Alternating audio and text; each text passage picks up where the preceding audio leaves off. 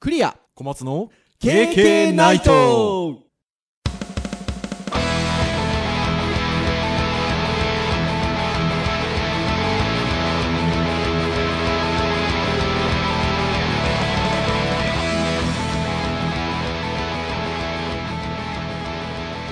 ファミコンナイトあれタイトルがいつもの KK ナイトのジングルで始まってるはずな のにはい、えーということで、えーお送りしますのはクリアとはい、小松です。どうぞよろしくお願いいたしますとはいうことい、でよろしくお願いし ます。小松先生 KK ナイトですよあ、そこれ突っ込まなきゃいけなかったな。はいということで、えー第67回となります今回は、えー年内最後の配信と はい、いうことでして、はい、えー12月29日の配信会となりますねはい。そしてもう先走って私もあのすごい大きな声でタイトルコールをしてしまいましたが今夜はファミコンナイトということで、まあまあフ言っリーてトましたかークらねですよ、はフリーい、トーク言ってましたからね。はい。もうですので年の最後ということでもうなんかこうウェブだ教育だガジェットハードだっていうことではな くもうゆるーく、えー以前から申し上げていた、えーファミコンソフトについてはい、語ろうとはい。いうことでございますよはい、えーそんな回にしていきたいと思っていますよはい。あファミコンのタイトルといえばですねあの私ちょっとあの数回前のやつをずっとこう訂正しなければ訂正しなければと思っていたことがありましてなんでしょう。 VR の回かなんかがあった時にはい。あの8ビットの世界を僕は飛び回りたいみたいなことをうん。はい話をしましてはいはい。その時にですね悪魔城ドラキュラかなんかをですねカプコンかなんかって口走ってるん ですよあれコナミなんですよ悪魔城ドラキュラ、はいはいではい。なんでカプトカプコンって口走ったかっていうと僕悪魔城ドラキュラっていうワードを口にしながら魔界村を想像してたんですあよ、あ、はい、ああ。だから僕配信を聞いてですね違うとお前何を言っとるんだと、ああ、なんか違和感なかったですけどね。そうはいコナミだとうんあの自分で自分に突っ込みましたよはい まあそれぐらいあの僕たちやっぱりファミコン世代なのではい、そうですね。まあいろんな。なソフトもそうですし、そこにまつわるは、えーメーカーもそうですし、はい。まあいろんなこう思いを持っておりますよね。そうですね。もう、ざっと30年以上前の話ではありますけどね。そうですよ最初にやったね。のはね。最初に発売され、ファミリーコンピューター自体が発売されたのが1983年の7月15日金曜日というここことはで、 33年前だ。 33年前でございますよ。ですので、私どもちょっとこう、一応参照にしてるのが、ウィキペディアさんの ファミリーコンピューターのゲームタイトル一覧というページがありまして、はい。そこを見ると、一応全1053タイトルと。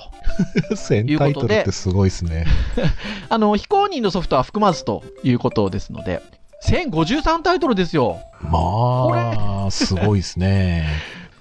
まあ、あの、これ、私たち思いつくままに喋るといくら時間があっても足りないので、はい。どうやって話そうかと考えた結果、お互いのベスト5を、今日この収録時点でのベスト5を一応無理やり決めまして、 はい。まあ、ただこう、ベスト5だけだとちょっとこう、ちょっと溢れ出るものがありますので、番外編なんかもちょろっと選びつつ、はい。まあまあ、お互いに5本ずつ、プラスアルファぐらいだ、であれば、まあ30分ぐらいで、そいうですねけるんじゃなかろうかと、はい。はい、いうことで。じゃあ、5位から、ちょっとお互いにソフト名を言って、えー、ちょっと語っていくみたいなはい。ところで進めていきたいと思います。はい。はい。それでは、私の5位からはい。いきますかはい。私、クリアの第5位は、1986年リリース、ツインビー。おー。やってました、やってましたね。ツインビーはやりましたね。ツインビーやってたでしょベル ね、ベルね。ベル。これあのーコナミですよ。そうですね。ねえ先ほどの悪魔城ドラキュラと同じコナ ミですよ。ツインビーは多分アーケードゲームもありましたよありました、ありね。ました、ありました。あったんじゃないかなと思うんですけゲームセンターにありまどし、たよ。まあ、ツインビーはシューティングゲームで、多分ちょっとこれ聞いてない、うんあ知らない方に一応伝えをしておくと、えっと、縦スクロール型のはい。シューティングゲームっていうことで、まあ、縦スクロール型のシューティングゲームといえばもう王道中の王道はゼビウスだと思うんですけど、ああ、そうですね。ゼビウスはもちろんやって ます。確かあの、前の回、配信回でもゼビウスについてなんか語った回があったと思うんですけど、はい。もうだから入れてません、僕。全国の中 には。入れてないんですけど、まあ、シューティングゲームって言えば、なんか何かなと思った時に、このツインビーが、とかくこう、シューティングゲームってちょっとこう、かっこいいリアルな感じになりがちじゃないですか。うん。どちらかというと。そうですね。このなんあの、ツインビーはね、ちょっとこう、コミカルなというか、ファンシフー、ァンシーな。なねう、ん。あのーデザインなんですよね。もう多分ね、いや今僕、ベルの色って大体覚えてますよ。そうでしょやったなぁ。ねえ。こう、なんていうかな、ゲームのデザイン性からか、周りの女の子とかもやってましたよ。うーんツインビー。なので、もうこりゃあやってましたね。86年ぐらいだと、高校1年生ぐらいなのかな小松先生中2ぐらいじゃないですかそうですね、大体多中、中1か中2ぐらいだと思うんそんぐらいですよ。よね。うん。いやー、ツインビーやってましたね。はい。っていうところでございました。はい。はい。じじゃゃあ、あ小松先生の、はい。えー、じゃあ、私の第5位は、1986年、 6年はい、一緒コナミ、コナミおグラディウスです。グラディウスだーいやあ、ー、すちょっごいですと、そうねちょっ。とね、被ったのでちょっとびっくりしま したよ。同じコナミで、そうなんですよ。しか、も、シューシテュィーンティンググでゲーム。出た年も一緒でっていう。ああ、すちょっとごいね。、ドッキリしましましたよ、ちょっと。しかも、グラディウスも多分、アーケードゲームもありまし たよね、おあそりまらした、あくりまねし。た。あの、ほら、今、私の家にもあります、ファミコンクラシックミニにも入っておりますよ。もうね、グラデ名ィウス作ですよ。なんかね、その、ゼビウスは、僕はのい。中ではある意味その、シューティング界のこう、常識を打ち破ったその、二つの、なんかね、前に打つっていうのと、地上のその圧を打ち分けるっていうのがね、うんあって、で、グラディウスはそれもありつつ、はい。パワーアップするって、しかもパワーアップそもうでね、すね仕方がね、こう、いはいろいろと選べるっていうね、そう。これでも、今の感感じで言うと、ツインビーも似たようなとこありますそうですねパワーアねップ。しますね。だからやっぱ、コナミさんのなんか、新機軸な感じでしょうかね。そうなんです。で、これがね、よ横スクロールそなうんで、すよ。横スクロールなんですよね、グラディウスはで、世ね。界観がね、やっぱね、うん他のやっぱりね、今までのシューティングゲームと比べて、すごいね、かっこよかったんですよ。違う。確かに。またね、三面のね、モアイで、まあよく死にましたよ。うわ、懐かしい。 あの、ちなみにあの、ファミリーコンピューターミニでグラディウスやってますけどうん、あの、ほら、娘も一緒にやるんで、ああ。まあ、あの、じっくりやれないんですよ。 そうでしょうね。 あの、グラディウスまだその三面のモアイのとこなんか行ってないですよ、僕。 一面の火山、二面の細胞でしたっけそうですねそ。の今、小辺が松先生の話聞いて、ああ、そうそう、モアイ、モアイって今思いました よ。モアイに慣れてね、避けるの大変なんですよ。いやー、そうですね。ああ、これは名 作。しかも、いいですね。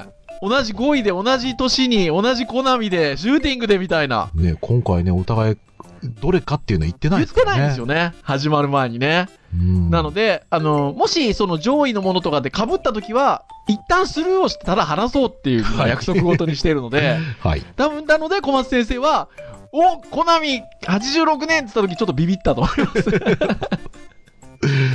そうなんですよ。はい。じゃあ、次行きましょうかね。はい。じゃあ、次4位行きましょうか。はい。はい。では、どうします次小松先生先行きますあ、じゃあ、この動きましょうか。ね交互にしましょうか。はい。はいじゃあ、小松の第4位。1986年、おう任天堂お似てたはい。ゼルダの伝説です。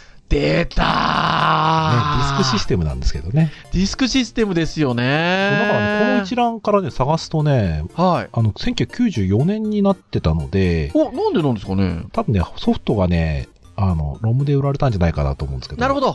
ぐあね、のもしかー、すディるスとクうシスち、テムディスクシステムね、外されてるかもしれないです。 ああ、そうなんですかね。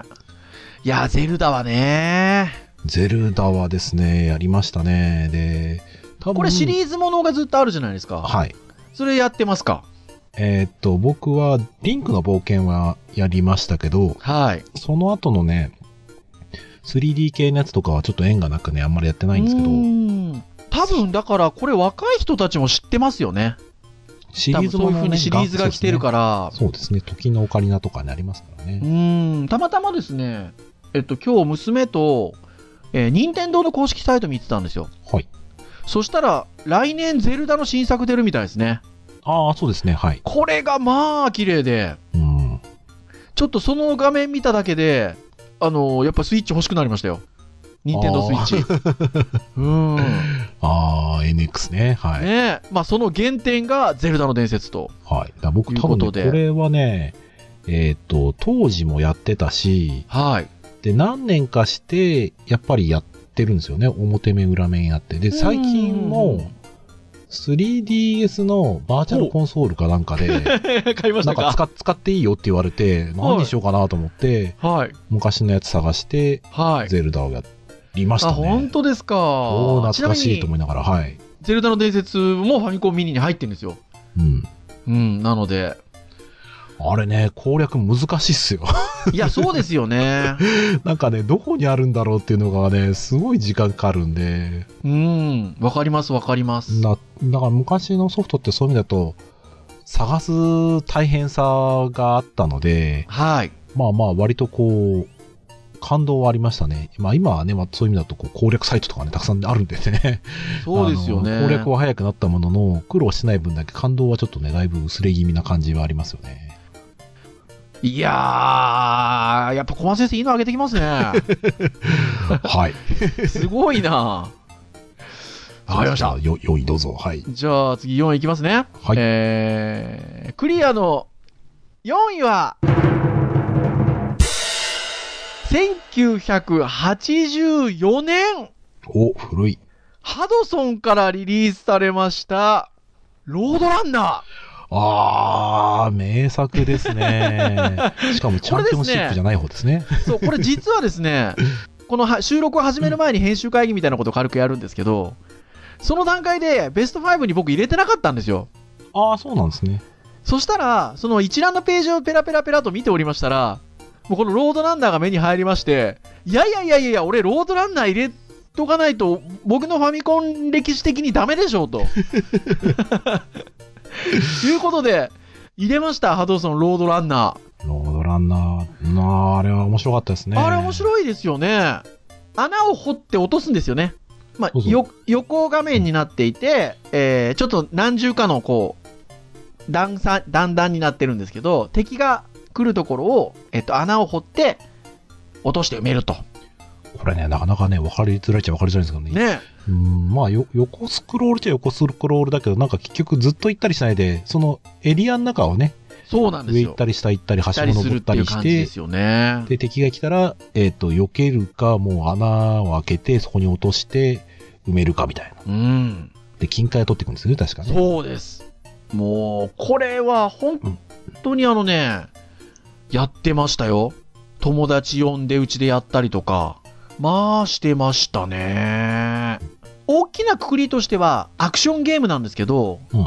パズル性もあるんですよね、だからね。そう、チャンピオンシップに関してどうは落とすかみたいなねね、一通りしかやり方がなかったりとかもしたので、うやっん。ぱね、なので、まあやってました。うん、ここでこう落として、ここで入ってみたいなね。はい。で、このそのロードランナーが発売された年っていうのは、えー1984年ということで、まあ、ファミコンが出た次の年なんですよね。うん。で、この年ってまだ1年間で20タイトルしか出てないんですよ。まあ、黎明期ですよね。まあ、そういった中で見ると、83年とか84年とかって、まあ、どれもやってるっていうか、。うん。やってますねまあ、やってる。だからや、やり込んだかどうかは別にして、すそうごいやって正ますね、直、別にここ83年、84年にある別のソフトがベスト5入ってても全然おかしくないんです けど。そうです ね。もうなんか今日の気分ですよ。正直、まあ、ロードランナーが入ったのは。うんというところで、えー私4位、ロードランナーでございました。じゃあ、交互にということで、続けて、じゃあ私の3位を、はい。えーじゃあ、クリアの、えー第3位は、えー1987年、ラムコのファミリーテニス。あであ。も正直、正直これ、ファミリーなんちゃら何でもよかったんで すよ。まあ一番、一番、まあ、な何がすげえやり込んだかって、まあファミリーテニスもやり込んでます。で、同じくらいやり込んでるのはファミスタ。あまああ。やり込んでますけはいはいはいはい。ど、まあこの、ナムコのファミリーなんちゃらシリーズですよ。こねそれで言うと、まあ、僕ほらテニス部なんで、中そうです高よ。ね。そう、もうファミリーテニスは、まあ、やりました。そのテニス部の友達と。部活でテニスをやり、家に帰りファミリーテニスをやるっていう。うーん。まあファミリーテニスもアーケードもあったんですよ。あ、あったんですかあったんですよへ。ーだから、もうゲーセンでもやり、まあ、ファミリーテニス。まああれですよね、テニスのゲームいろいろありましたけど、はい。まあキャラクターがちょっとこうデフォルメされて、そうあの、有名選手のね、なんかそうなんこですう、よ名前、もじったやつが出てましたよね。ファミスタもそうなんですけど、やっぱりあの、こう、ちょっとね、有名選手をもじって、当時はやっぱ、今もそうですけど、当時はキャラの立ったテニス選手多かったので、そうですね。マッケンローとか、ボリス・ベッカーとかね、レンドルとかね、うん、コナーズとかねコ。ナーズとか、ああ、よくご存知で。なので、もうね、僕はね、ブンブン使ってましたよ。あー、ブンブンでしょも うだから、ボリス・ベッカーですよ、そ れ、ブンブン。まあ、僕もブンブン派でしたけどね。ブンブンか、マケロー派でしたけどね。マケローね。そうですよ。わからない人には全くわからないトークしてますけど。はい。というところで、私3位、ファミリーテニスでございました。はい。はい。じゃあそ私れでは、次。小松先生、第3位を。はい。はいじゃあ小松の第3位は、1992年。 92! その5年後ですちょっよと。今日疲れました、今。はい。はいえー、メーカーはアスキーです。アスキーはい。えー、ダービースタリオン全国版です。出た ー僕ね、大学生の頃に、あの、知り合そういでが、す友よね。達がやってまして、もう92年っていうと大学生ぐらいですよね。そうなんですよ。もうね、この競馬のね、こう、育成をして、レースに出して勝つっていうね、ほう。その、まあ、現実世界競馬があって、で、まあ、学生だったので買えなかったんですけど、はい。今はね、実は学生買えるんですよ。そうなんですか。僕らの実は学生時代はまだね、ダメでしたね。何も規制があって学生を買っちゃいけなかった。買っちゃいけなかったもうそのイメージがいまだにありましたで、そこで、えーまあ、ダービースタリオン実はその前にも出てるんですけど、全国版っていって、あの、トレーニングセンターっていうのがですね、なるほど ねはい、あの、西と東にそれぞれありまして、ね、輸送すると体重が減るとかね、そういうのもね、ほーちゃんとね、あって、そしてこれまたメーカーがアスキーっていうんですそうねなんですよ。 渋いとこ。アスキーって他に何出してたんだろうかあー、まあ知ってるので言うと、ボコスカオーツとか、ああボコスカウォーズとかねあー、北海道連続殺人法、オホーツクにキーあオホーツクにキューとかアスキーなんだあとね、覇者の封印。なんか意外と渋いですねそうですね、多分ね、あ一好番き有名なのね、はいウィザードリーじゃないかな。そうだ僕だからなんでアスキー引っかかってんのかなと思ったらウィザードリーだアスキーですよね多分ねそうなんですよ。そっか。新しくなるとベストプロ野球とかね、その辺うが。ーんはいはいはいはいはいはい。でも、そう それこそさっきあの、ほら、えっと、ファミリージョッキーとかっていうワードも出しましたけど、はい。そういう、そういう他の、なんか、競馬系はやってなかったですか、やってなかったですね。おーやっぱこの、こいつですか。こいつですね。で、まあまあ、そんでその後、スーパーファミコンに行って、うん。えー、まあ友達と対戦したりとかするわけですよ。おうそれダービースタリオンですかナビスタリオンであ。そうですよね。で、その頃ね、配合理論とかですね、 いろいろすとごい な。やりまして、面白かっへえ。たまあ今でもね、ちょっとね、あの、スマホ版でやったりはしてますけどね。スマホあるんですかダービースタ。今ね、ダービースタリオンのマスターズっていうのがありまして、へえ。あ、そうですか。まあ課金もできますけど、まあ基本は、うんんあの、お金なしでも一応ある程度はできるので。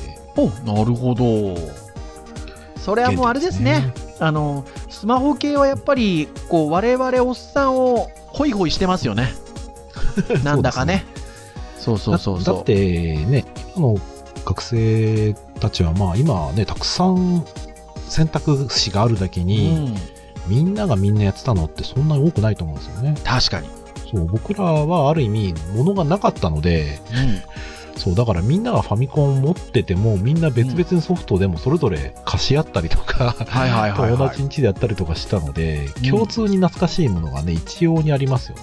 はいはいはいそうですね、うん、かにねその場合もね、きっとあるんでしょうけどね、ちょっとまた違った感じなんじゃないかなと思いますうね。ん言えますねありがとうございますはい。じゃあ交互にということで続けてじゃあ2位をはい小。松先生に発表していただきましょうかねはい。じゃあ行きます。えーはい小松の第2位は、はいえー1985年、 85はいはい、任天堂おはい、スーパーマリオブラザーズです。なるほど、はい。もうこれはねもう言わずと知れた、もう当時100万本売れたですね、お化けソフトですから。そうですねあの今日もやりましたよ娘 とそうね、もう、スーパーマリオシリーズね、そうですもう。たくさんありますからね、今もうあれやってますからスーパーマリオランをあーいいもうですね、iPhone はね。ねえこれもねあれですよあの娘ともやってますよあまれだね iPhone しかないんですかあれないんですよ。まだ Android 版出てないんですよ。そうなんですかそうなん小で松先生楽しいです よあれす。 自慢された。まあまあ、いうちはやーねもうスーパーマリオはねはい。まあまあ、ういやちね、もう Wii U でスーパーマリオメーカーとかありますからね。はまあ今でもこう、親しみやすいところいで。はいファミコンミニにも入ってますし、もうザ・ファミコンソフトといえばもう、これかな。これですよねうん。これですよもう、これはもうねあ、ー満場一致で、あの、選ばれて、もう全く 遜色ないと思うので。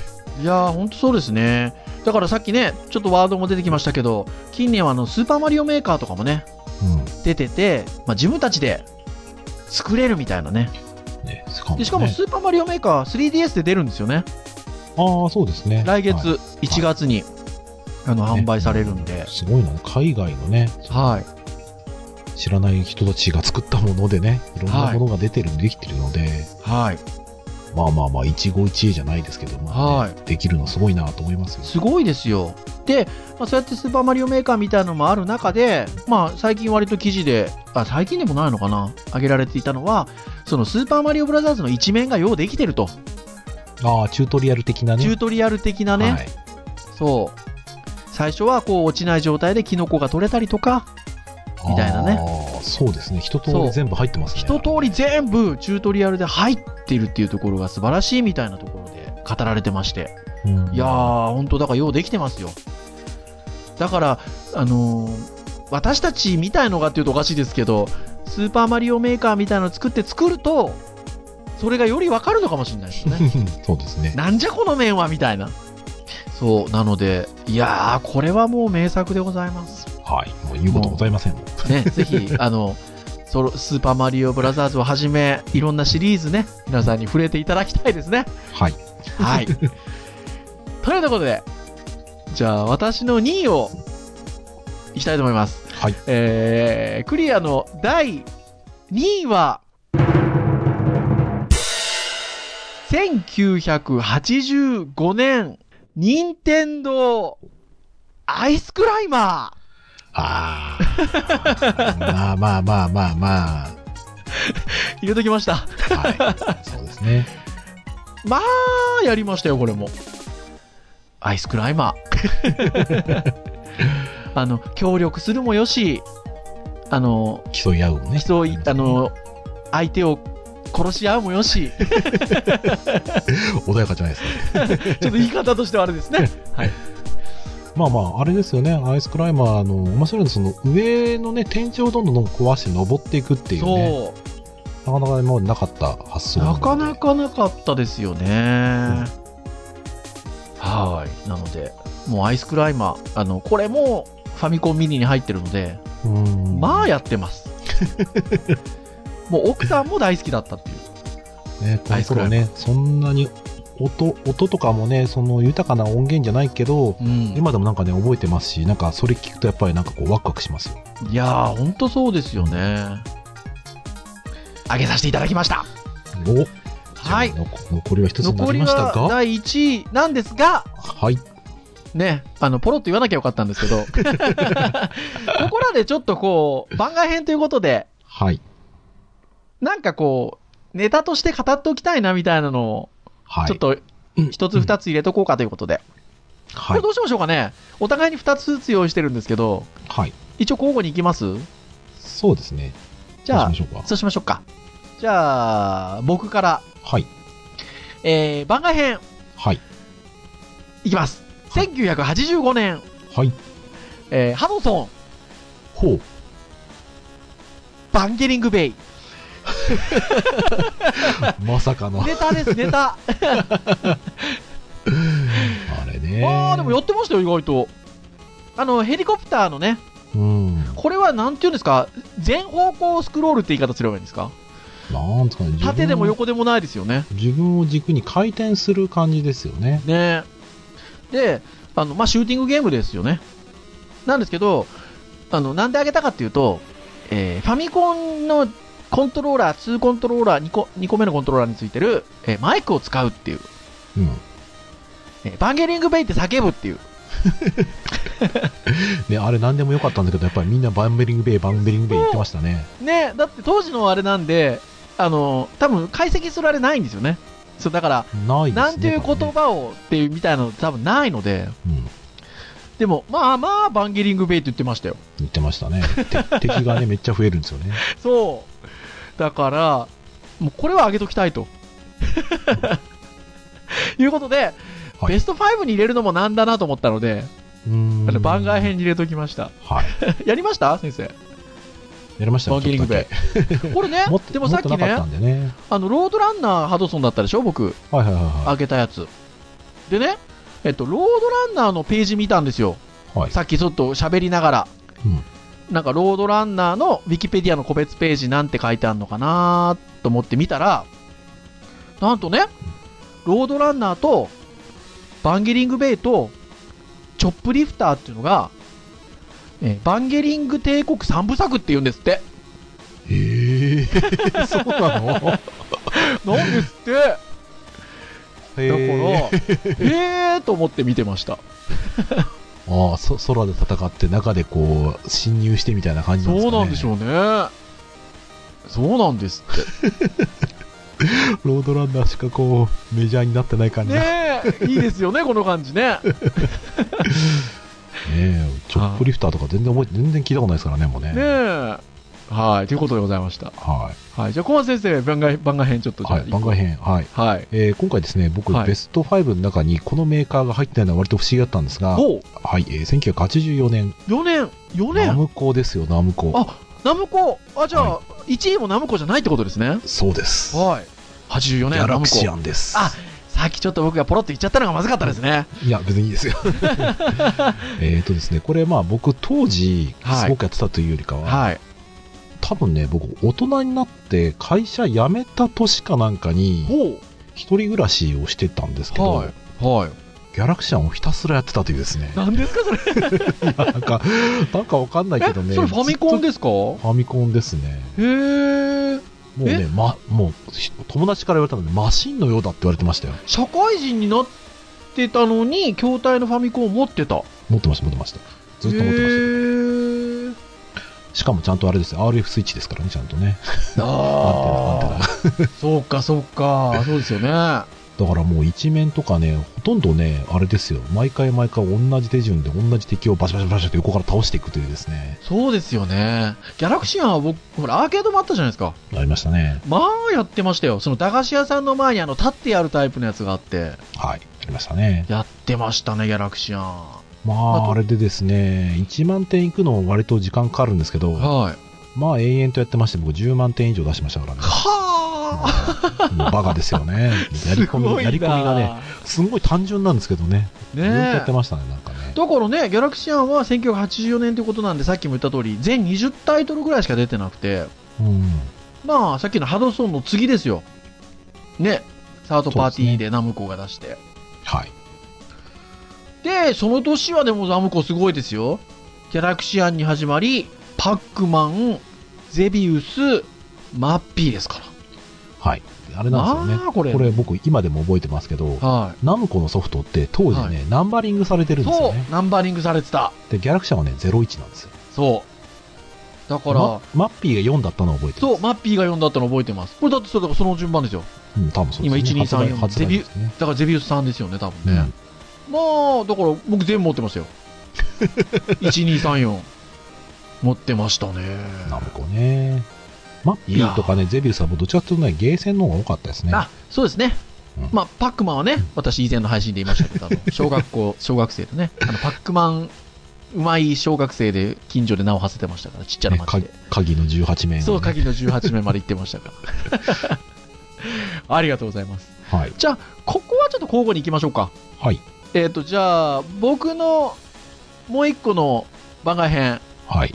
1985年、エニックス、ポートピア連続殺人事件。ああ、ここで被りましたね。あかぶっちゃいました。 あ、1位ですか あ、いや、これは今僕も番外編にあげてたんです。ちょうど同じでしたね。ランクに入んなかったんですよ。よかったです。これね、見る実かはどうかのね、今ですね最初僕ベスト5入れてたんですよ。うん。ほんで、ロードランナーをさっき言った通りね、あー入れなきゃと思ってね、そう思った時、に、まあ、ポートピア連続殺人事件、僕パソコンでもやってたので、うんあ、そうだかなら、るほどね。まあ、ファミコン、まあ、番外編入れとくかみたいな。いやー、当時にしてみたらこれね、はね、画期的でしたよ。これは、あの、いわゆる、アドベンチャーゲームか。うーん。推理物ですよね。そうですね。犯人を探していくタイプのものですよ。犯人がまさかのっていうね、感じのものねで結したね局はあのフラグが立つまでずっといろんなところに行っていろんな調べ物をしてそ会話をね変わるまでずっとなんかいろんなところに行ってやり続けないと進まないっていうう、ね本当にそうですよ。またねそのあるねところの部屋に入って地下がね、迷路がね分かりづらいんですよ本当に。ねえ。 当時表現力低かったんでね、はうん、またちょっとね雰囲気もね小学校とか中学校の頃にしてみたら割とちょっと怖めな感じだったんですよい。ねそうそうちょっそう。これ、今やれるんですかね、なんかでね。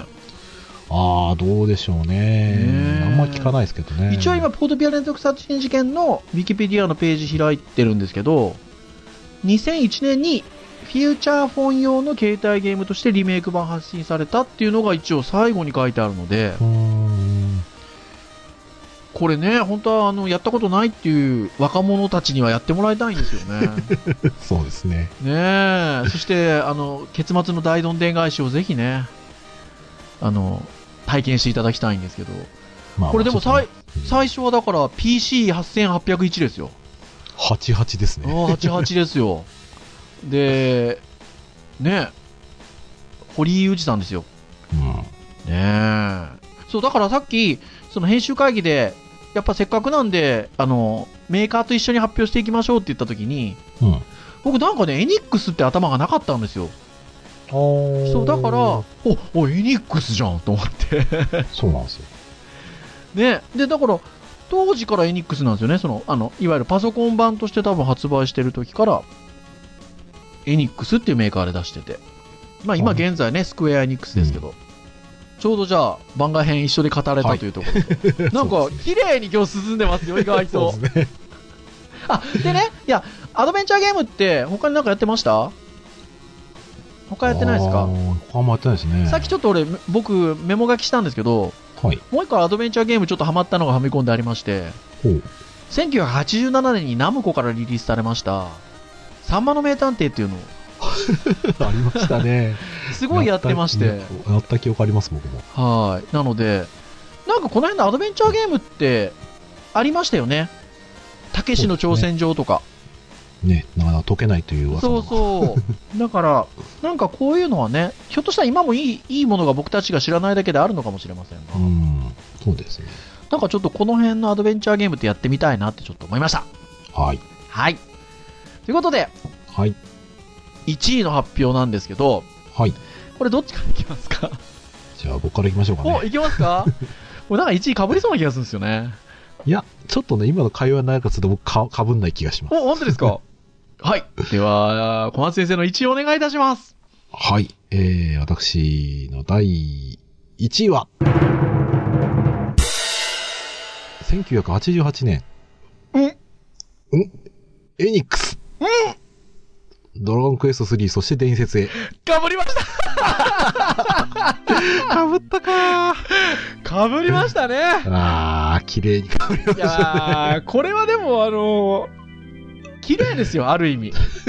そうで まあ、すね。これ、なりますよね。いやーね、結局なります。よ。ロトシリーズ3部作のね、完結編ということで。やっぱ3ですよ。うん。ね、結局、ベスト10にドラはクエが複数入っててもおかしくないんですけど、い。そやっぱりね、3なんう。ですやよ、っね。ぱ3ですよね。あの赤いパッケージですよ。うん。なん2かね、の青そのもね、1の黒もいいんですけど。そう、結局あのね、まあ、いろいろ語れるものが多くて、はい。あの、まあ仲間を、こう、そう。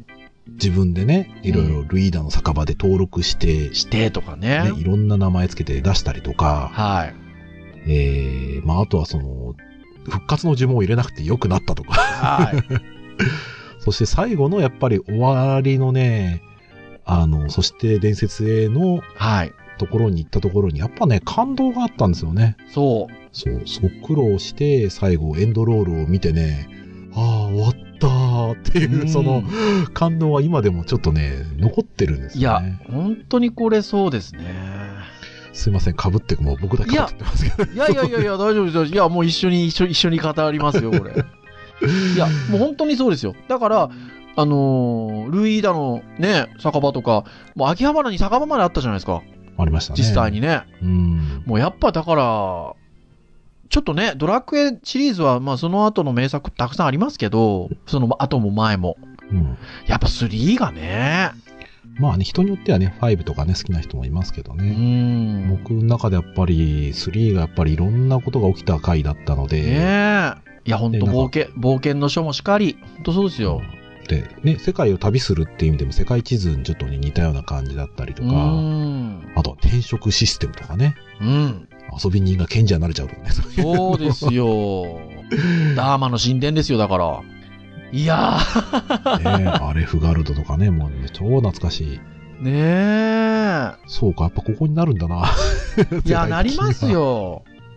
やっぱやっぱりその今回じゃあベスト5形式で話しましょうかって言った時に、あのこれ最初に入れましたもんやっぱ、うん、1 1位にもうだからスーパーマリオと2つ並べて、やっぱ上にしちゃったんですよね。あーこれでもあれですよそこをもし小松先生逆にしてたらあのちょっと美しくなかったかもしれ ないやっぱ美しかったですよう んね、途中まで行って、あー、かぶかぶったそかうかぶりましたねみたいな そう、だからね、ポートピアの話をしてる時に、 はいエニックスに頭がなかったって言ったから、はいあじゃあ1位はエニックスじゃないのかと思ってたんですよ。そうでしょ違います よ僕だからエニックスっつったらもうドラクエに行きがちじゃないですかああ、まあそうですね。そこ話さなかったでしょ そうですね。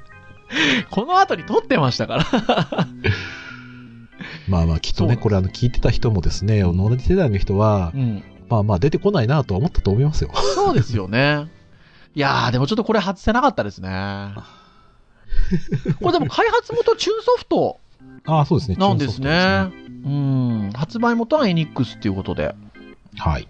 ねこれ先ほどのあの、ポートピアと同じで、あの、シナリオは堀堀井裕二さんということで。ねね音楽、音楽もね、変わらず杉山浩一杉さんで。山浩一さんで、まあ、ビ、ウィキペディアのページには美術っていう書き方してありますけど、鳥山明さんということでうんはーい。はーい、ということで、時間も結構来てんじゃないですか、これ。そうです ね。私、意識しないで喋り始めちゃったんで、もうもはや何分喋ってんだかわかんないんですけど、 はい。えー、以上でございますよ。ははーい。ということで、い。いやーまあ、なんかゲームはまた、なんかの機会にそうですね。話したいですね。はいい。や、あの、聞いてる人にはちょっと申し訳なかったですが、非常はいに堪能できました。そうで すよ。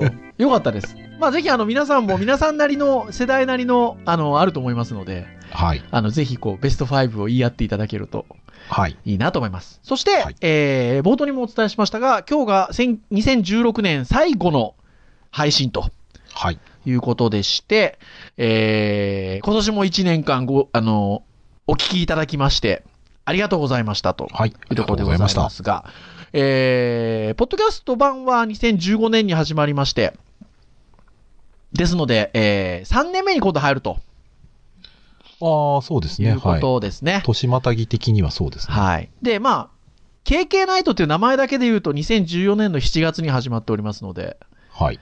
まあ、4、5、6、7みたいなところで、まあ4年目に入ったりおーしたりするわけでございますが、はい。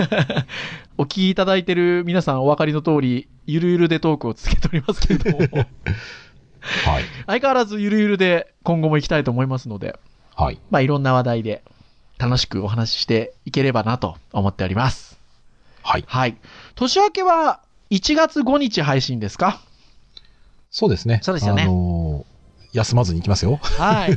そうです。去年は大晦日に配信をして、7日に配信をしたというところでございますが、はい。はい。今年は、えー今回この29日配信で、えー5日に皆さんにお会いいたしますの で、お会いいたします お届けいたしますので。はい。去年に比べたら、まあまあ、聞いてくれてる数は多いんじゃないかなって気がします。はい。 ぜひ、2017年も KK ナイトをよろしくお願いいたします。はい。よろしくお願いいたします。はい。それでは、えー以上といたしましょうかね。はいえー今日のファミコンナイトお伝えをしましたの は、クリアと、はい。小松でした。それでは皆さんまた、来年お会いいたしましょう。さようならさようなら良いお年を良いお年を。前だった「誰もいけると信じていた」